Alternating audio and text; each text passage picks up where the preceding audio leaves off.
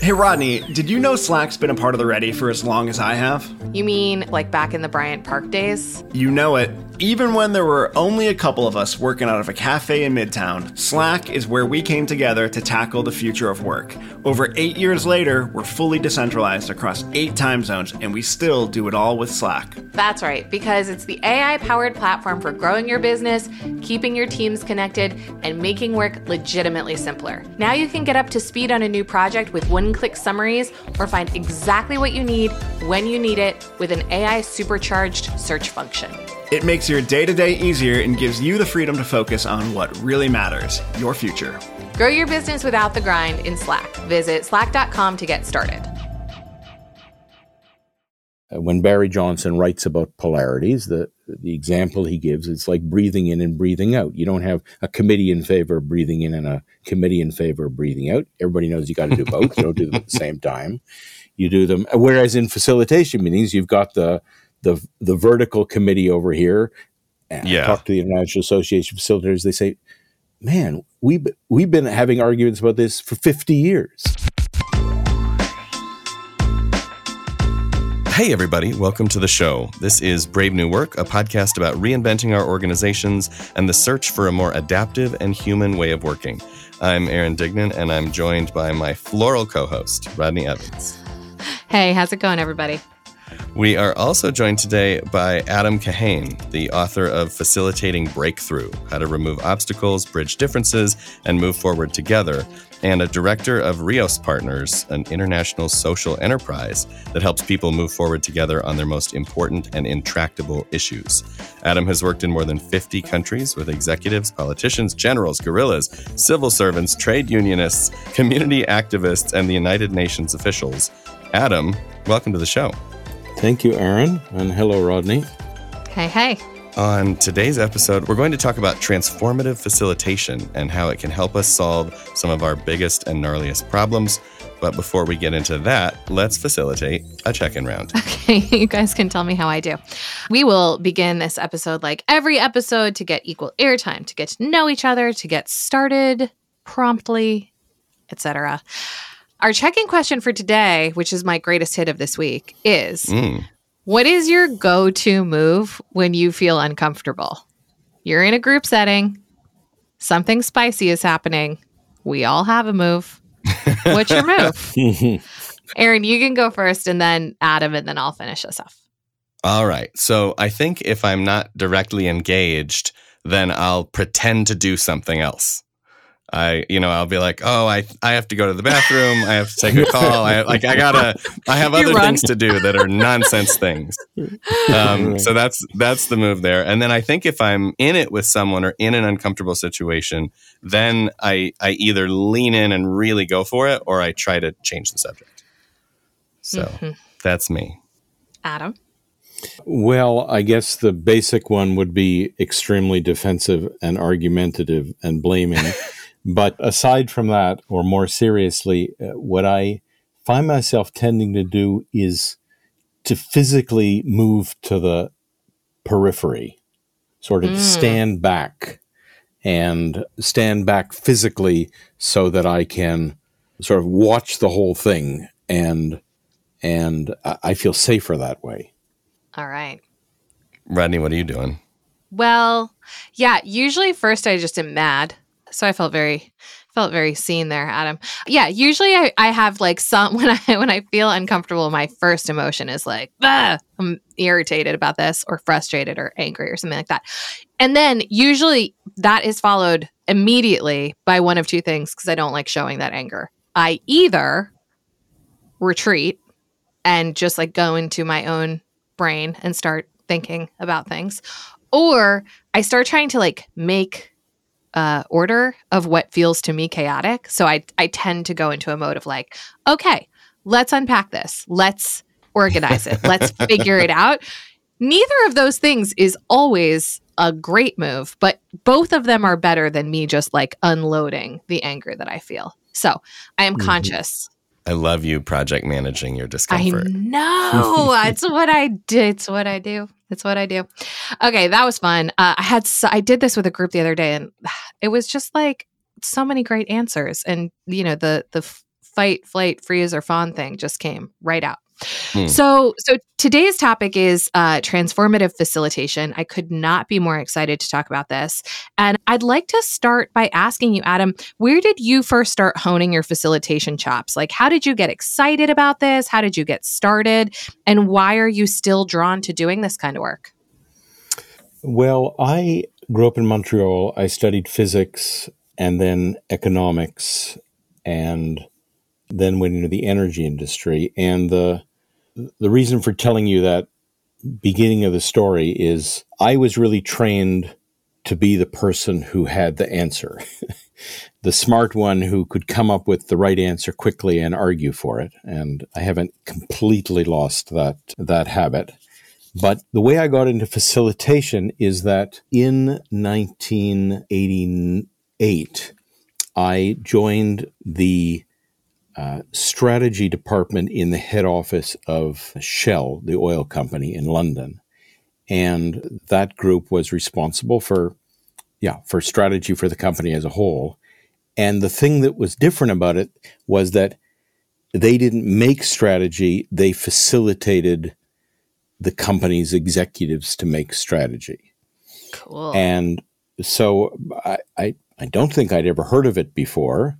And so I, I, I got dumped into this, this work of traveling all around the world, facilitating different shell management teams at the global level, at the country level, at the sectoral level, where now it wasn't for me to come up with the right answer or to tell them what the answer was, but to mm-hmm. help them figure it out together. And I mean, in retrospect, uh, my facilitation was pretty was pretty basic, but that's how I got um, started in it. And the big change uh, or the big event in my facilitation career is in 1991, while I was still an employee of Shell, um, the company got asked to provide a facilitator to a group of leaders in South Africa who were wanted to have meetings to think about the transition from apartheid racial segregation to a multiracial democracy.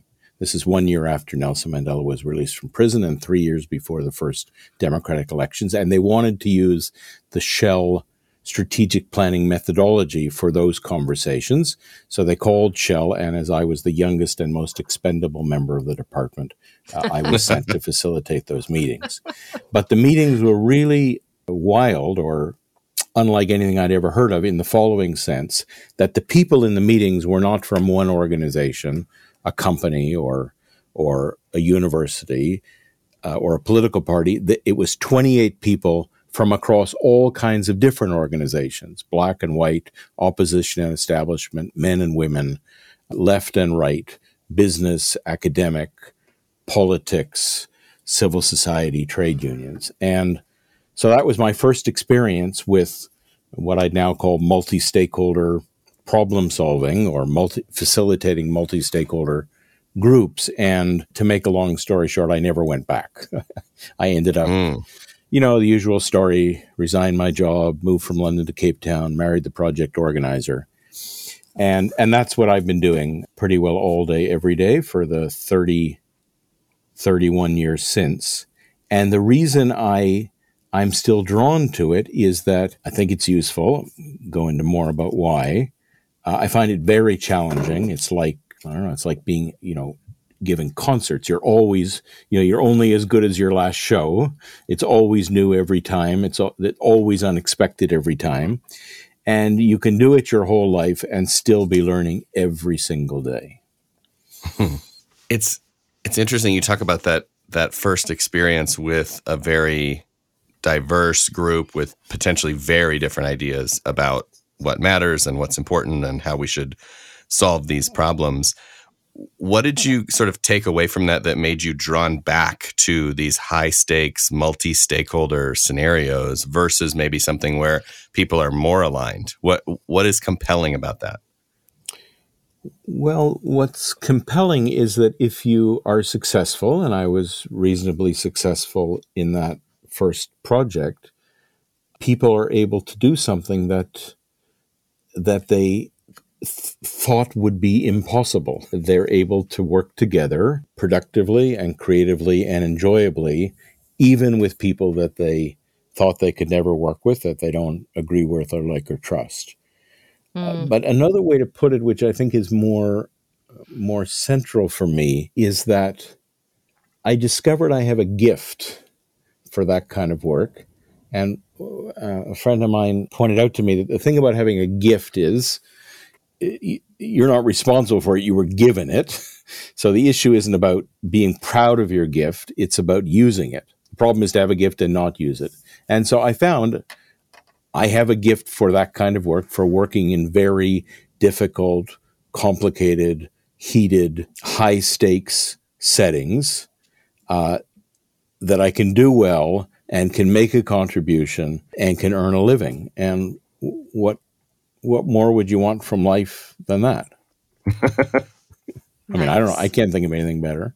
It sounds pretty great. It sounds like the the Japanese ikigai model of what the yeah, world needs, yeah, what you can yeah. do, what you can get paid for. Exactly. So your most recent book is Facilitating Breakthrough.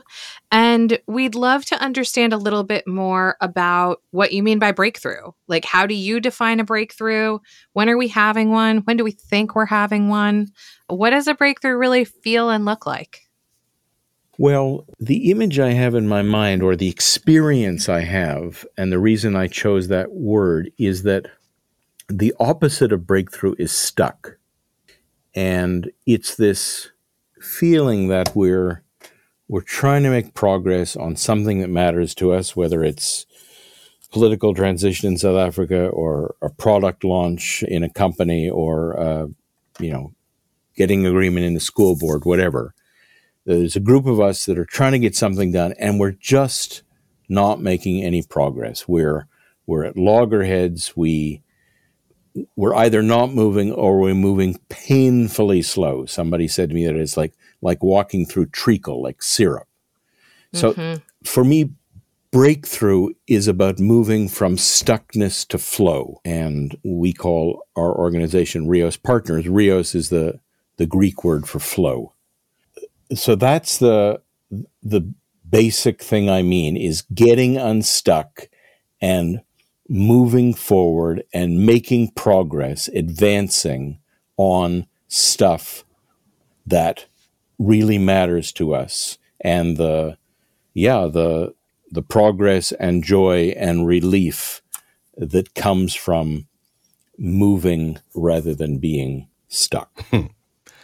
It's it's interesting as I hear you describe the kind of situations that you've been in and the idea of breakthrough. I'm reminded of the work of Marshall Rosenberg in nonviolent communication, mm-hmm. and I'm starting to be curious since we mm-hmm. have talked about that on the show before, how that work might intersect or diverge from the kind of work that you've been doing. So I'm not a real expert in Rosenberg's work, but what I know of it, as far as as I understand it, it's brilliant and it's certainly within the same field. Mm. And it's, you know, heuristics for communication, which are at the certainly one of the core elements of what I call transformative facilitation. I'm, I think maybe I'm doing some things that are in addition, but mm. I'm pretty sure the core uh, or uh, that there's a huge overlap. Yeah, it feels that way to me too. Because I think at the core of it, at least in our practice, NVC is about kind of returning to feelings and needs and mm-hmm. and and essentially trying to have an empathic human connection somewhat restored seeing each other yeah. before you go to the work of solving the problem or or thinking yeah. of you know solutions and alternatives and so that does feel like maybe it's at least somewhat spiritually aligned yeah. So let me give you. Uh, so yes, for sure. And let me tell you a story about about that. So a lot of our work takes place in workshops, which means getting people together either on Zoom or more usually in person for a few days to work on this important thing, this important and difficult and stuck thing that we're all concerned about in one way or another. And in these workshops, we do lots of different things, but the simplest thing we do is something we call the paired walk. And mm. there couldn't be anything simpler. It's uh, the instruction is look around the room, uh, find the person who you thought you'd be least likely to talk with, and go for a walk with them outside for 30 or 45 minutes or if, if you're if walking doesn't work for you sit facing in the same direction and it always interested me that this is always people's favorite module not, not the complicated things with the post-its and the matrices and the lego blocks and the whatever but this walking outside. And they always say wow that was great. Can we have can we do that again? Like that was really useful not like this other stuff you're making us do. And so I always wondered why is it that that that is so powerful? And because I've been doing it for years, and I found this consistently. And a few years ago, as I, w- uh, I was talking with a a woman in Mexico, Lucila Servitje, who is a, a Catholic theologian, and she has been involved or was involved in work we were doing in Mexico. So she had experienced this walk. And she said, I'll tell you, Adam, why it's uh, so important. It's not there's mechanically things that are interesting about it that you're moving through space together you're encountering the world you know the stick on the path and you're navigating together and you're facing in the same direction and you're you're advancing and you're not looking at your phones mm-hmm. and you're not arguing over a piece of paper. So mechanically that's been clear to me. But she said there's something more than that. The thing about the walk is first you are encountering another human being just moving through the world together and you're accepted as a fellow human being. And then as a result of that, you might decide to change your thinking or your relationship or what you're going to do. And she says, Adam, that is the opposite of the conventional Catholic confessional, where first you admit you are wrong and then you are reaccepted into the community. And she Inverted. says that's why people love the walk because the human, the connection as fellow human beings is first, not the I have to agree with you before we can do anything. That's so great. I love that. And and I want to try it. And you could call it a spiritual principle or a practical principle. I'm not too fussed about that, but it does exemplify the importance of this primary activity of being humans in the world together. Nice. I am curious to talk about other kinds of it sounds like that was a like a lightning bolt moment for that participant. You have described a lightning bolt moment for yourself from a 2017 yeah. workshop in Colombia that really helped you to redefine your work as a facilitator. Can you tell us everything about that? Yeah. So I work and have worked all over the world in Canada, the United States, and many other places. But I've also worked a lot in Colombia for a long time. And um, you probably know Colombia has had a terrible civil war, very violent situation. And in 2016, a peace treaty was signed that ended the 52 year civil war, or at least part of it. Doesn't mean uh, mm-hmm. everything is peaches and cream in Colombia, but some progress was made. And I worked on and off in Colombia for 25 years, but in 2017, the incident referred to was a workshop we did in the southwest of the country after the signing of the peace accords. And it was a workshop that brought together people from that region, which has a very troubled history. And so it was philanthropists and business owners, especially of sugar companies and farmers and Afro Colombians and indigenous people and academics. And a man showed up at this workshop who I know. His name is Francisco de Roux, and he had just been appointed the week before the president of the Commission for Truth, Reconciliation, and Non Repetition, which is part of the peace treaty. A big job. Been appointed this super difficult, super important national position. So I was very surprised that he showed up at this local workshop. But I was thrilled. I, I, I admire him enormously. And uh, he said, Well, you know, I'm starting this important job and I'm interested in seeing how you do this because I'm interested in how do you, how do we work together across deep differences? Because that's what I'm, uh, I'm really going to be involved in. And anyhow, the workshop w- was going well uh, in a way not unlike uh, lots of other workshops of that sort. And people were starting to uh, relax and work together and be hopeful that maybe they could do something. And they'd spend all day in pairs and small groups and walks and working with post its and Lego and uh, in dialogue, etc. Lots of stuff. And at the end of the day, Francisco comes running up to me. He's a very energetic fellow. And he said, Adam, I see what you're doing. And I said, Well, what am I doing? Tell me what I'm doing. I, I, was interested, but I had no idea what he was talking about. He said, Adam, you are removing the obstacles to the expression of the mystery. uh, he's a former head of the Jesuit order in mm. Colombia, uh, as right. well as a very famous peacemaker. And I, I could tell he was saying something important. I didn't know what he what he meant, and so I sat with him at, at dinner that night, and we spent out trying to understand what he meant. And I was no wiser about it. Uh, because of course, when he used the word "the mystery," it's not like an Agatha Christie mystery that you figure out the answer to. It means the un, you know, something really unknowable. So I didn't understand what it was then. I don't understand what it was, what it is now. But for me, the clue, the the really important thing was the practical part, or the part I got was the practical part, which is Adam, what you're doing is you're removing obstacles.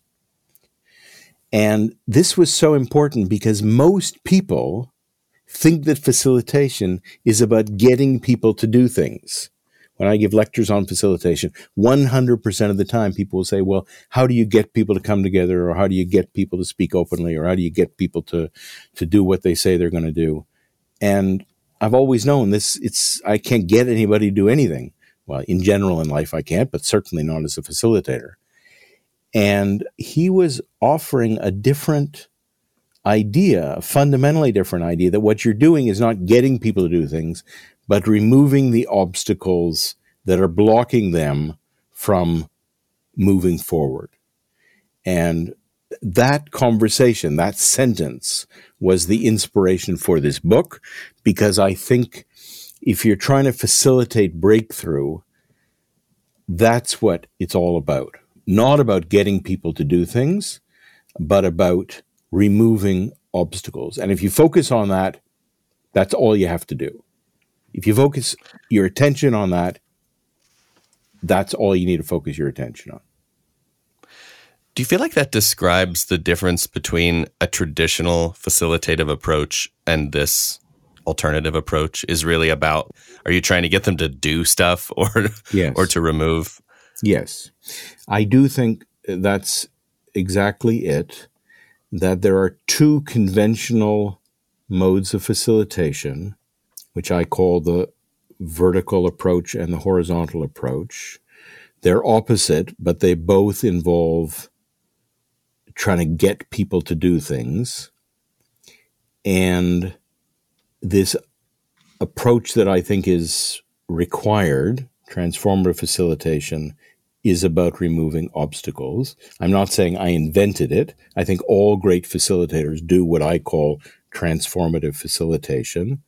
And all I've done is uh, articulate what that involves and why, in essence, it is about removing obstacles. So now I am curious about the horizontal and the vertical methodologies. Can you say just a couple words to give some color to those?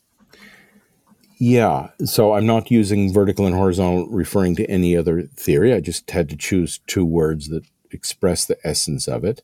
And the way of understanding this or the, the way of introducing it is is to recognize this funny thing that in English the word team is both a singular noun and a plural noun. I didn't realize that, but if you try to mm. write the word team, you, you have to decide am I going to say the team is, or are you, are you going to say the team are?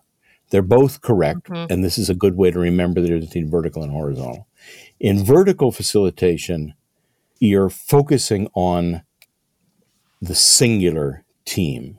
You're saying, mm. what's the objective, the team's objective is the team's needs, the, the team's need is, and what you're saying is that the singular team is more important than the members of the team. You know, you're in a vertical situation where people say, uh, Could you get with the program? Or could you leave your own agenda at the door? Or mm. can you be more of a team player?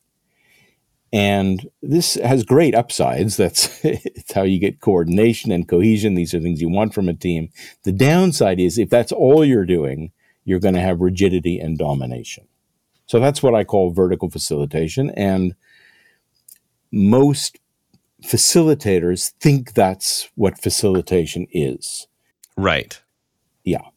Now, there's a second kind of uh, facilitation, which is the opposite and which is also quite popular these days, which I call horizontal facilitation. Here, the primacy is on the team plural, the team think, the team want, the team care about, the team's objectives are. And so here, the organizing principle is what really matters is what's going to work for each person, each member mm-hmm. of the team. The upside of this is you get autonomy, you get variety, diversity. The downside is if that's all you're focusing on, you're going to end up with fragmentation and gridlock. And so when you put it that way, it pretty quickly becomes clear that this is not a choice or that it's incorrect to say it's a choice. Either I'm going to do vertical or horizontal. They are two poles of a polarity. Uh, when Barry Johnson writes about polarities, the, the example he gives is like breathing in and breathing out. You don't have a committee in favor of breathing in and a committee in favor of breathing out. Everybody knows you got to do both. you don't do them at the same time. You do them. Whereas in facilitation meetings, you've got the the the vertical committee over here. And yeah. I talk to the International Association of Facilitators. They say, man, we we've been having arguments about this for 50 years. Every meeting is it vertical? No, it's horizontal. No, it's vertical. No, it's horizontal. So the what if you put it like this, you realize this is a polarity. You have to do both, not at the same time, but alternately. And so what I call transformative facilitation is about moving back and forth sometimes using vertical, sometimes horizontal, like breathing in and breathing out. And that's how you get the best of both and avoid the worst of both. So, just continuing on that path, because I, I think that's really interesting and super insightful. Can you talk to us about some moves? So, you have a group, you hmm. have these polarities. What am I watching on the movie of Adam transformatively facilitates these humans? Well, I think the word move is a good move because a move's not a recipe, it's something you try out. and in this book, I suggest that there's only 10 moves you need. Now, I don't know if it's 8 or 12 or 14, but it's not a million. It's not one and it's not a million. It's it's around 10. And if you can master these 10 moves, then you can facilitate you, you can do this kind of facilitation and you can facilitate breakthrough. The difficulty is or the challenge is you don't make them in any particular order. You mm-hmm. make each move as and when it's needed. So mm-hmm. that, that, that's why it's not straightforward. But the, the 10 moves are, and they come in pairs. There's a vertical one and a horizontal mm. one. But mm-hmm. the first pair is advocating, and the other, the, the breathing out is inquiring. So you have to, you're advocating, you're inquiring, Mm-hmm. You're concluding, you're advancing. You'll recognize each of these are polarities. You're mapping and you're discovering. You're directing and accompanying. And you're standing outside and standing inside. So that's five times two, 10 mm-hmm. moves. And the skill is to be able to pay attention to know which move do I need to make next? That's all mm-hmm. there is mm-hmm. to it. Simple as that. just that simple and just that hard. You know, the analogy I, I thought of is it's like if I came into your kitchen and I put on the table, you know, a pound of shrimp and flour and chocolate and cayenne pepper and celery and salmon steaks and sugar, 10 ingredients. And I said, you got it all. You know, you can you can make you you can make meals for the next next month with that. If you're a useless cook like me, you just look at this and you'd go, I don't know what to do with that. I mean, I see eggs. Maybe I can make a fried egg. But if you're an experienced cook, you say, great, fantastic. Yeah. Wow, I could do so many things with this. I know I'll put this, this, and then then I'll try this and that. So that's what it's like. These 10 moves are like 10 ingredients. And when you learn how to use them, you can do all, you can do anything with them. Flipping the pancake. Flipping the I um I noticed in the book that you talked about how the book and the method is for leaders and managers and coaches and mediators and organizers and chair people and all these different walks of life, anyone who wants to facilitate breakthroughs. I'm curious why the world needs more facilitators, but I'm also curious can you be a part of the team and be a facilitator of breakthroughs, or do you need to be the other person? So it's a great question, and or questions, and let me let me answer both of them. So the premise of the book is that the world needs more and better collaboration, and therefore the world needs more and better facilitation. That mm. the scope for getting things done by bossing people around is not zero, but it's shrinking. I mean, there are many dramatic exceptions to this this statement. There's many a lot of support for that to, statement in this audience. Uh, yeah, but but and there's sure. many exceptions where people try to get things done by by forcing with different kinds of violence. But I'm arguing that the scope for that is shrinking, and therefore the world needs more and better collaboration, where different pe- different people who have different skills and different perspectives need to bring their full selves and work together.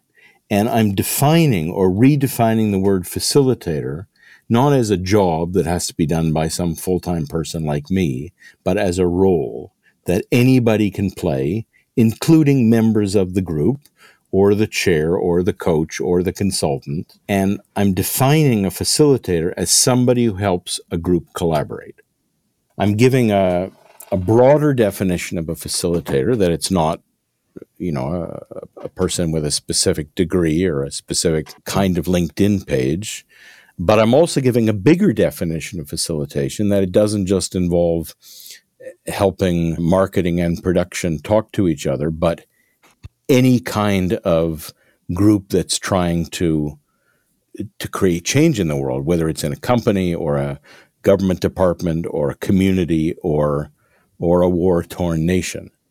And so I'm part of what I'm trying to do is explain that facilitation is a is a bigger and more important way of contributing than is generally understood. And this is what I discovered completely by accident in South Africa in September 1991. That that role can really be useful even in the most uh, complex and conflictual contexts. Yeah, I mean, I, it's deeply resonant for for me what you're saying because so much of our work in doing uh, org design is really around facilitation, and and I wholeheartedly agree with your assertion that it is a role to be played, not necessarily a job to be held, and all of the merits.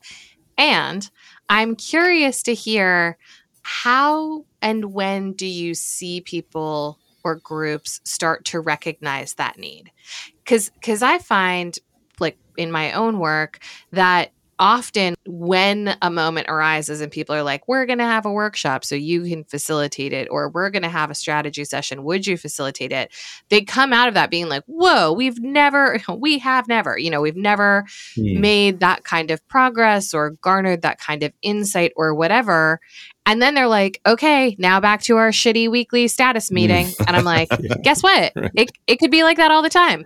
So I, yeah. I'm just curious because you have tons and tons and tons of experience in this. Like, how do you create the aha that this is a persistent role that's really needed to do the kind of collaborative work a lot of us do? Well, uh, again, I'm not, I don't have much luck with getting people to do anything, but my experience is that when people discover that there's another way of working together, this is a uh, thrilling and joyful, and they, and they don't want to go back. I'm I'm always amazed when I meet people who I worked with 20 or 30 years ago, and they say, "Wow, that that experience in that group was you know one of the highlights of my life. I, am pleased, but also surprised uh, because it is unlike a lot of people's daily experience, which is of yeah being bossed about and not being able to to contribute, of facing obstacles all the time. So uh, I I guess I'm not answering your question directly, but uh, I would say that what I'm trying to do in my work or in Reos's work and in these books is just to point out there is another way and uh, it is possible. It's not easy, it's not straightforward, it's not foolproof, but it can be done. And here's a hundred times it was done and the results mm-hmm. it produced. So I'm, I'm just trying to, I don't, I'm trying to change the default mode from yeah. forcing to collaborating. Love that. I mean, here, here.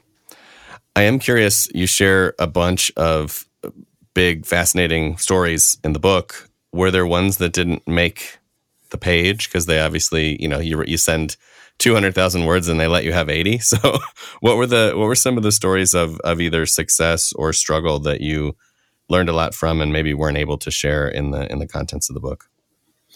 Well, you've read through the book, so you'll realize that most of the stories that I tell and that I've learned a lot from are stories of failure, or more specifically, I think things are one way and I act accordingly, and I find that things aren't like that, and I go, oh, what happened there?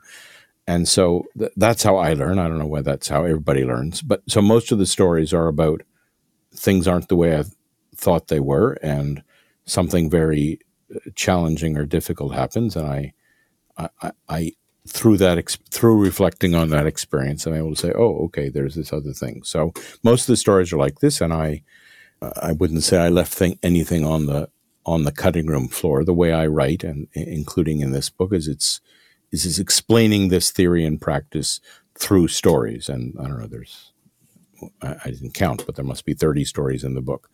The one experience I've had since then is, of course, this book was delivered in whatever it was, I guess a year ago, early 2021, and was written uh, in the first year of COVID mm-hmm. when I, and I suppose you as well, were forced to find a way to do this work online instead of in person. And when this when COVID hit in March of 2020, my first unimaginative reaction is, well, my work is all about flying long distances to bring large groups of people together in a, in hotels. I guess I'll just have to stop work for until this is over. Uh, right. luckily, um, more perceptive people than me in, in Reos said, no, no, we can do this work online. And we did. And we've worked quite successfully online for two years. And there are certain advantages, which I guess you're aware of. It's as easy to have a global team as a local team. It's very accessible for people who can't travel because of a disability or a family commitment. It's easy to work in multiple languages, very inexpensive to, to use simultaneous translation and closed captioning. And so it works quite well. It, it certainly works much better than I thought it would. And two years later, I, I think we're seeing the limits of that. And and that even a brilliantly facilitated online workshop has limitations. Sure. And so that's been that's been the learning for me. More polarities. yeah, yeah. It's hard to take a walk in a Zoom, but it's a lot. You know, there's a lot. Well, I mean, actually, I mean, there are lots of imaginative ways. Uh, let's. Uh, we're going to take a 45 minute break. Uh, here's the phone number of your partner. Go for a walk. So with your cell phone. So it can be done, and there's lots of great workarounds. And and Mural or Miro uh, reproduce a flip chart wall quite well, but there's something there's something lost in being in two dimensions that can be regained only by being in person again. And so I don't think we'll go back to, I think we now know that lots of things can be done virtually, and that's great. But we now know that not everything can be done virtually. And yeah, we've proven that. The, the last thing we wanted to ask you about was, was sort of a more global question, which is how do you feel like facilitation is connected to power, love, and justice? It's a big one, but it's an important one. yeah. So the, the way I see the connection is the following. We talked at the beginning of this conversation that I think the essence of what I of transformative facilitation is removing obstacles. Well, removing obstacles to what? So there's two ways to an- there's two sets of words you can use to answer that question. The ordinary words you can use would be obstacles to contribution, connection, and equity. That everybody wants to, or almost everybody wants to contribute their ideas, their skills, their gifts, their energies. They want to connect to each other, to the world, to the community, to themselves and they want contribution and connection to be equitable and fair. So I think it's possible as a, or not just possible, I think if you went through your facilitation notes or your session lab or your agenda and you color coded what are the things I'm doing that are in essence about removing obstacles to contribution? What are the things I'm doing that are in essence about removing the obstacles to connection? and what are the things I'm doing to remove the obstacles to, to contribution and connection being equitable, I think you would find that 95 or 100% of your notes would be colored one of those three. So I think that's a quite a radical boiling down of the essence to say if you're removing obstacles to contribution, connection, equity, that's all you need to do. Now, mm. there's another way to say that same thing with words that are a little more highfalutin, but I think hint at something deeper that's involved here, which is that, and the three words that are power, love, and justice. And mm. The, hmm. the the difficult thing about these words is they're used in lots of different senses, so you have to define them very precisely, which I do. But the good news is they they hint at what I believe are a fundamental human drive that everybody or almost everybody is trying to exercise power, which I define as the drive to self realization, to exercise love, which I which I define as the drive to reunification, and justice, which is a structure that enables uh, power and love. So, this is philosophical, and it's uh, inspired by the work of Martin Luther King Jr. and his teacher, Paul Tillich, and a very specific set of definitions, which I've alluded to, of power, love, and justice. But um, it hints at or uh, something that I believe is at the essence, and that's why the conclusion of the book deals with this, which is in essence, transformative facilitation is about removing the obstacles to the expression of these most fundamental human drives power, love, and justice. And that is the best I've been able to come to in understanding what Francisco de Roux meant when he said, removing the obstacles to the expression of the mystery. The closest I've gotten, I don't know what the mystery is, but the expression of the mystery is power, love, and justice. Well, there's really no better way to wrap up a Brave New Work episode than with a deep humanist philosophy. so I think that's a great place to, to draw things to a close. Adam, where can our listeners go to find out more about you and your work and how to do this stuff in the world? Well, the book uh, is available. What do they say? Uh, wherever good books are sold, or even where bad yep. books are sold. Facilitating breakthrough: how to remove obstacles, bridge differences, and move forward together. So, uh, and uh, the book, yeah, goes into all of this in more more detail and contains my contact information. But the the work of Reos is reospartners.com, R-E-O-S partners.com. And and you'll find on that website free downloads and and a newsletter and many examples of the application of transformative facilitation to all kinds of issues from climate change to poverty to healthcare to to democracy. Amazing. Adam, thank you so much for joining us and sharing your wisdom today. It was a pleasure. As always, we'll do a deep dab to Taylor Marvin for making us sound good. Brave New Work is produced by The Ready, where we help organizations around the world change the way they work. Get in touch with us by emailing podcast at theready.com. And as for you, thanks for listening. Now go change something.